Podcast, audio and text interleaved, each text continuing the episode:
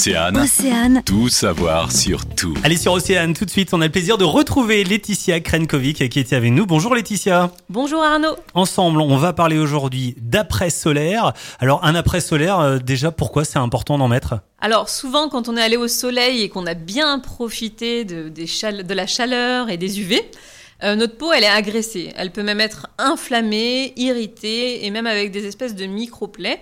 Alors autant c'est super bon pour le moral, mais la peau elle nous remercie pas forcément. Donc pour que ce soit donnant-donnant, en rentrant, on va prendre une petite douche, pas 10 dans la journée, mais une petite douche.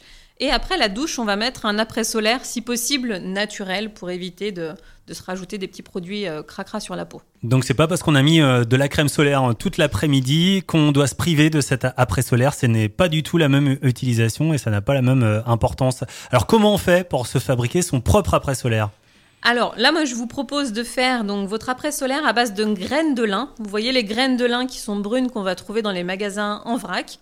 Alors là, c'est vraiment tout simple. On prend deux cuillères à soupe de graines de lin avec 300 ml à peu près d'eau du robinet.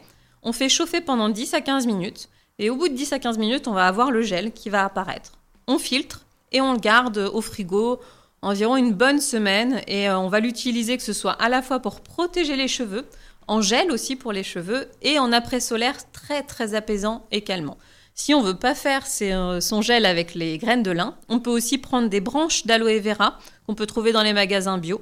Et si on a la flemme, il y a les gels d'aloe vera euh, qu'on trouve aussi dans des magasins bio, mais prenez ceux qui contiennent au moins 97 à 98% d'aloe vera. Donc ça nous fait euh, deux solutions pour euh, cet après solaire, soit avec les branches d'aloe vera, soit les graines de lin. Merci beaucoup Laetitia et on invite bien sûr ceux qui nous écoutent à, à s'abonner à votre page sur les réseaux sociaux sur Zéro Déchet Trégor. À bientôt. Merci Le magazine sur Océane.